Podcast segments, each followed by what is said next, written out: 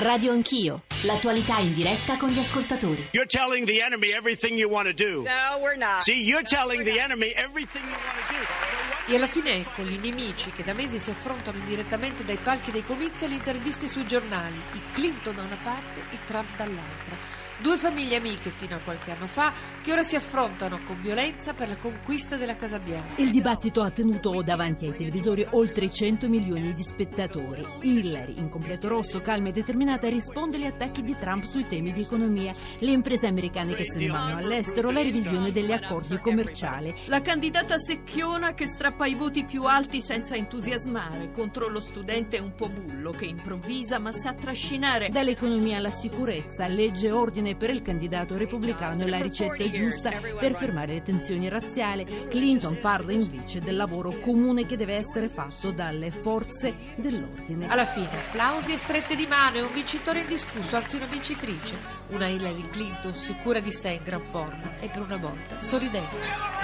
Ma è stato solo il primo match. 8.34, bentornati all'ascolto di Radio Anch'io, avete sentito la nostra copertina, la voce di chiusura era quella di Carmela Giglio che è qui seduta accanto a me che ci aiuterà ad analizzare il primo dei due temi che stamane Radio Anch'io vuole affrontare. Il primo, l'avrete capito, è l'attesissimo dibattito di questa notte, il primo di tre, gli altri due il 9 e il 19 ottobre, come è andata, sposterà voti, un'analisi anche non solo contenutistica ma formale con Massimiliano Panarari che è già collegato eh, con noi perché dalle analisi di questi giorni una cosa abbiamo capito è che spesso in questi dibattiti il merito conta relativamente. 335 699 2949 per sms whatsapp whatsapp audio e poi radio anch'io chiocciorai.it per i messaggi di posta elettronica ancora l'account su twitter e il nostro profilo sui social network. Poi dalle 9 alle 10 altro tema importantissimo e lo dico anche perché gli ascoltatori già hanno cominciato molto a scrivere e cioè eh, il referendum del 4 dicembre. Ieri sera ma lo sapete molto meglio di me il Consiglio dei Ministri ha fissato la data e già su questo c'è stata una pioggia di reazioni proteste, polemiche, noi analizzeremo anche qui forma e merito, forma e contenuti. Quindi prima parte dedicata al dibattito, in- sono le presidenziali statunitensi in gioco, la poltrona dei presidenti degli Stati Uniti e poi dalle 9 alle 10 il referendum. Saluto Massimiliano Panarari. Panarari, buongiorno e benvenuto.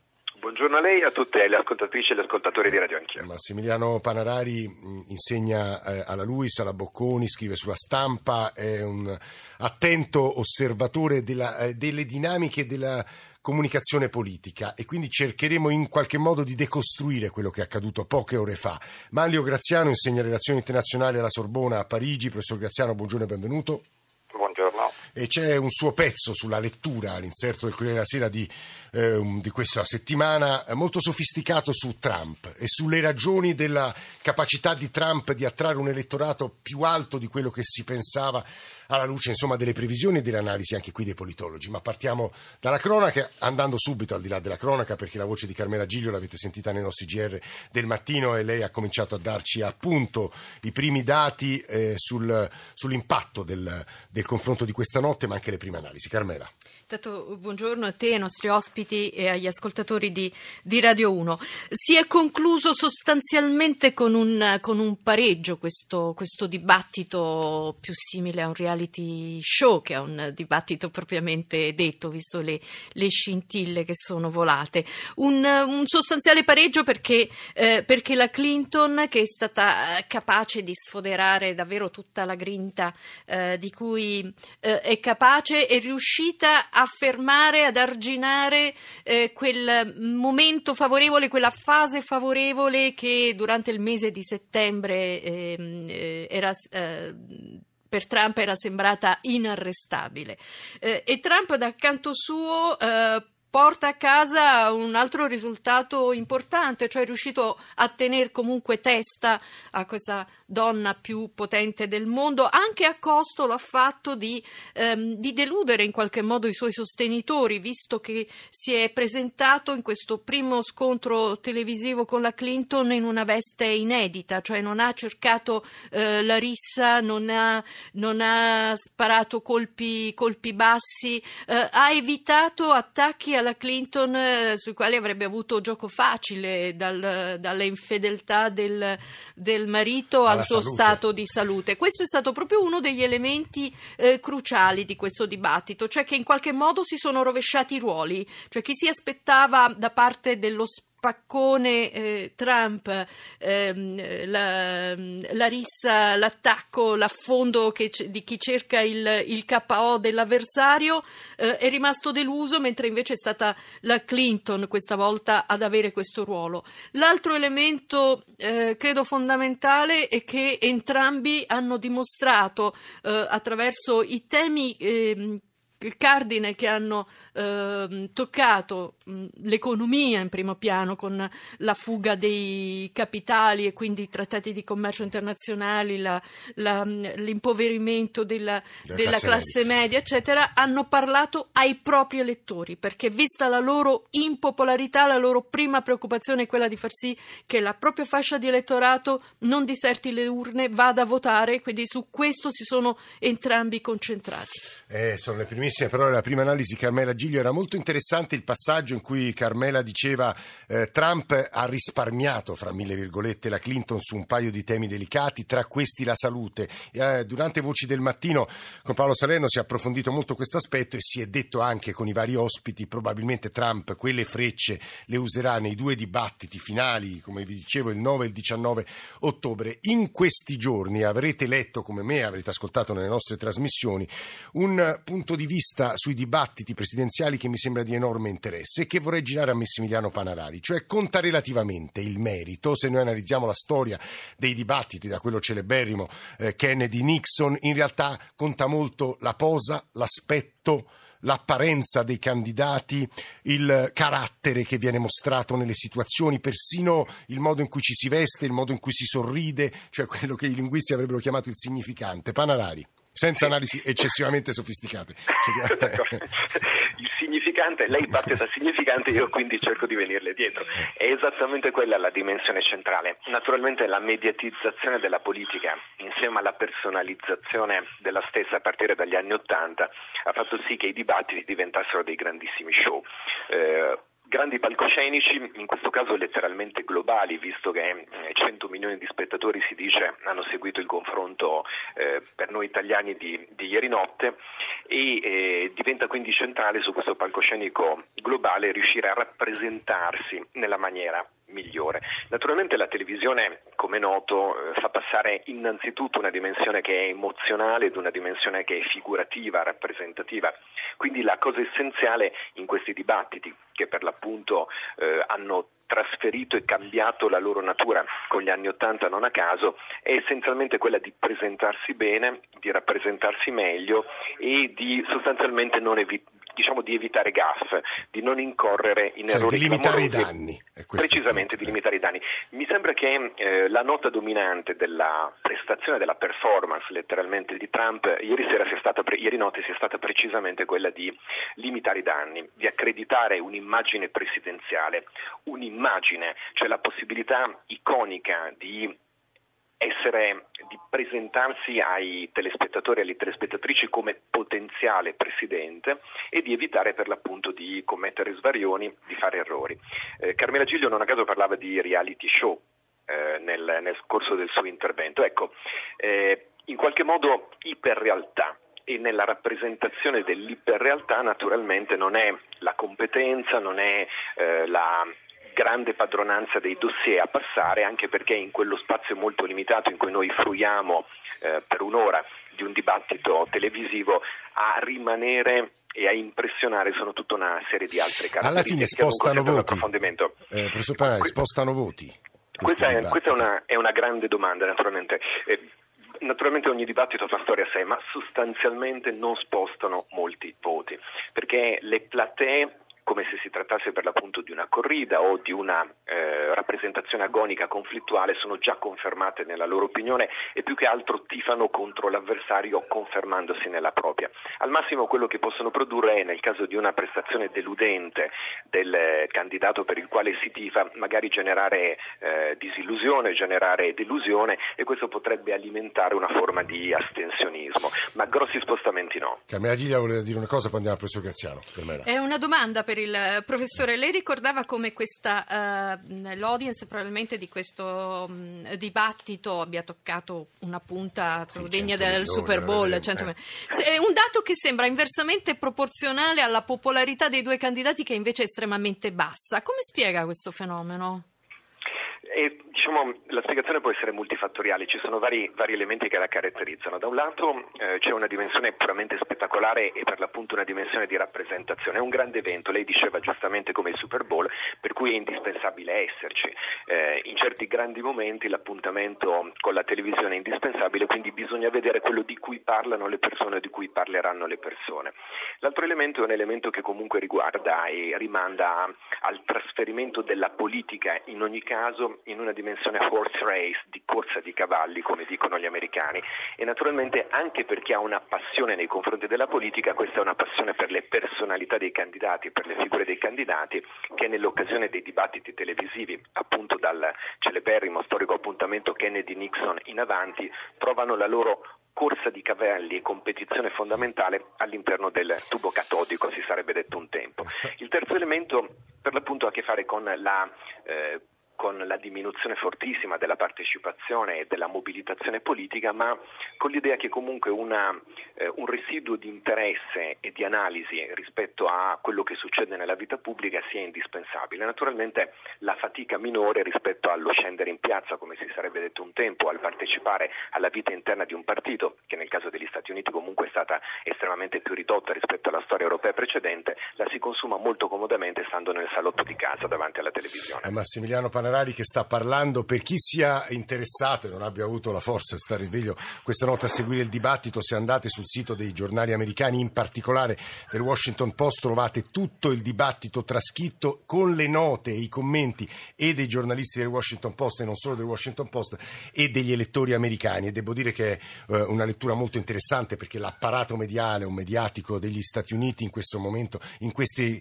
casi, dà il meglio di sé. Professor Graziano, io le vorrei girare le osservazioni dei nostri ascoltatori, eh, perché eh, insistono moltissimo su un, su un, dato. Trump sarà anche quello che il New York Times ha definito il peggior candidato della storia degli Stati Uniti, ma interpreta, incarna la delusione profonda di un pezzo eh, di America, è il, è il, candidato anticasta e ci sono anche molti paragoni con quello che sta accadendo in Europa, con quello che sta accadendo in Italia. E lei, eh, dicevo pochi minuti fa, eh, ha tentato un'analisi sulla capacità di, di Trump di interpretare la frustrazione per il declino degli americani. Eh, farei precedere il suo intervento da quanto ci sta per dire Maurizio da Padova. Maurizio. Sì, salve. Buongiorno. Eh, io um, credo che Trump sia una persona che tutto sommato dà fastidio un po', uh, un po a tutti i poteri forti americani perché è arrivato fin dove è arrivato con i propri soldi, quindi non deve rispondere e dare rendiconto a nessuno, mentre cre- credo che le lobby o appoggiando i democratici o repubblicani eh, lo facciano regolarmente. Trump è fuori dal coro, Trump non è gestibile, Trump non è controllabile. Per me, anche se non sono di, eh, diciamo di parte repubblicana, forse sarei più democratico se, se dovessi votare negli States, io credo che a me piace sostanzialmente proprio per questo, perché mh, mm, è un qualcosa di nuovo, è un qualcosa che non è controllabile e io lo vedo positivamente. Maurizio, nell'esprimere questo concetto eh, fa proprio, non dico un, la, maggior, la, maggioranza delle opinioni espresse dai nostri ascoltatori, ma insomma corpo, un corposo numero e di elettorato europeo, direi. Professor Graziano. Scusi, può ripetere la domanda? Ho sentito molto male. Eh, diceva in sostanza il nostro ascoltatore, Trump è molto meno parte dell'establishment, sì, sì, dei cosiddetti poteri forti, e quindi in qualche modo è meno controllabile, più autonomo. Lei in sostanza eh, sposa in parte almeno questa teoria nel cercare di capire perché, nonostante quelli che gli analisti americani chiamano vice- degli evidenti deficit, ad esempio nella preparazione di Donald Trump, nella conoscenza dei dossier di politica estera, continui a, a, sia cresciuto negli ultimi mesi. Professor Graziano. Sì, buongiorno. buongiorno intanto eh, la, la, la, questione è che Trump, eh, in quanto persona, eh, può essere considerato come un incidente della storia. Nel senso che io quello che cerco di capire sono le, le, le, tendenze di lungo periodo e nelle tendenze di lungo periodo effettivamente c'è questo sentimento crescente di, di, frustrazione che è negli Stati Uniti, ma come diceva lei prima, non solo negli Stati Uniti, ma anche in molti paesi europei, io vivo in Francia e quindi qui è molto palese, molto tangibile, ma in, in Gran Bretagna con il voto che c'è stato a giugno, che lo ha dimostrato ampiamente, in Italia con tutti i problemi che conoscete meglio di me, quindi è un sentimento di frustrazione più generale che si iscrive in una tendenza di lungo corso. Ora che sia Trump a interpretarla negli Stati Uniti, diciamo che è un, è un incidente della storia, nel senso che Trump si è affermato, contrariamente a tutte le previsioni, compresa la mia d'altra parte, eh, soprattutto perché non c'era nessuno nel Partito Repubblicano in grado di interpretare queste tendenze, per l'appunto. Mentre Trump è stato, è stato capace, è stato capace perché dà voce in qualche maniera a questo forte sentimento di frustrazione che deriva dal fatto che gli Stati Uniti non sono più la potenza che erano una volta e non potranno mai più esserlo e questo genera negli americani frustrazione non tanto perché sono nostalgici dei bei tempi andati, ma perché avevano quando gli Stati Uniti erano la prima potenza mondiale indisputata indisputabile, eh, godevano di privilegi che adesso si stanno assottigliando. Questo è comune eh, ai paesi europei che, che, ho citato prima. Quindi è questa la tendenza di fondo. Trump la interpreta in, diciamo in, per eccesso se vogliamo o per difetto, dipende da quali punti di vista ci mettiamo, nel senso che eh, se di fronte a sé ha un candidato che si presenta chiaramente come candidato della continuità, Ebbene, questo candidato della continuità avrà delle difficoltà perché questa continuità non esiste più. Questa è la questione di fondo, secondo me, da analizzare. Scusi, professor Graziano, lei diceva una cosa a mio avviso molto interessante. Ora stanno arrivando anche dei messaggi che cercano di, di smascherare il fatto che, che, Trump non sia parte dell'establishment. Una cosa molto interessante, cioè eh, l'Europa o gli Stati Uniti, ciò che in qualche modo nel mondo un tempo era il mondo monopolare, cioè eravamo un po' il centro del potere, nel momento in cui vedono questo potere sfarinarsi, si rivolgono a figure forti, eh, punto interrogativo, c'è questa possibilità di movimento della storia, professor Graziano? Sì, c'è, c'è una tendenza al rinchiudersi in se stesso, nel senso intanto c'è questa tendenza a voler tornare grandi come prima, che eh, eh, su questo Trump ha, ha indovinato lo, lo, slogan, anche se ovviamente si tratta di una eh, totale assurdità perché non si torna mai indietro. La storia, tutte le volte che si è cercato di far tornare indietro, la storia si è finita in, in disastri innominabili.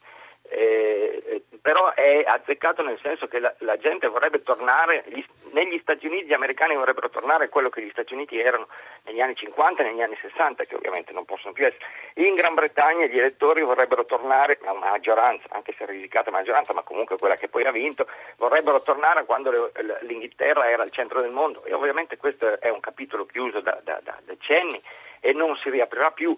Però questa nostalgia che, ripeto, è una nostalgia di un benessere che non, non, non dico che non ci sia più, ma che c'è sempre meno.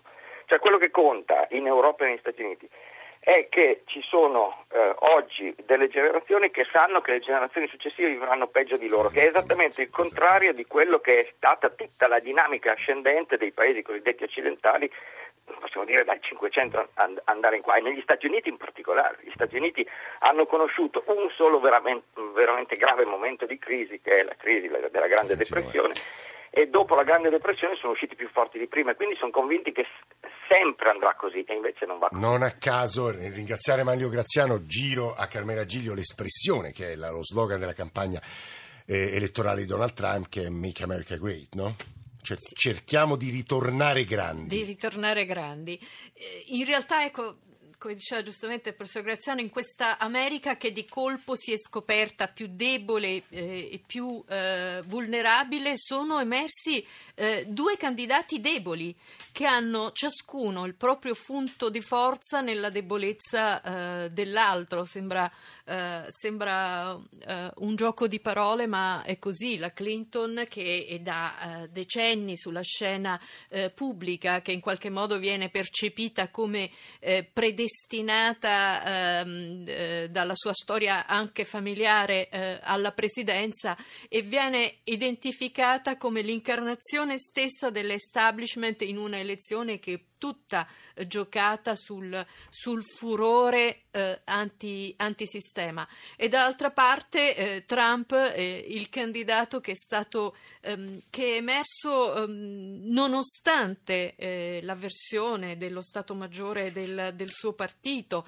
ehm, nonostante l'avversione dell'elettorato eh, moderato e indipendente, però è riuscito ehm, a trascinare anche ehm, coprendo, camuffando ehm, eh, alcuni lati oscuri della propria eh, storia eh, privata e pubblica, è riuscito a ehm, farsi passare come l'uomo del, del, del cambiamento. Quindi ecco, due, due candidati che ciascuno eh, non riesce ehm, nemmeno a sfondare nel proprio ehm, nel proprio elettorato. È in corso quello che sta accadendo in queste settimane, ormai manca solo poco più di un mese al voto, è proprio questo disintegrarsi delle certezze. Stati che sembravano che un tempo nelle passate ediz- eh, elezioni erano eh, terreno eh, dato per conquistato da ciascuno dei partiti, tornati... adesso la situazione si è completamente scompaginata. Carmela mi diceva poco fa che lei andrà nelle prossime settimane in Ohio e Pennsylvania, che sono due di questi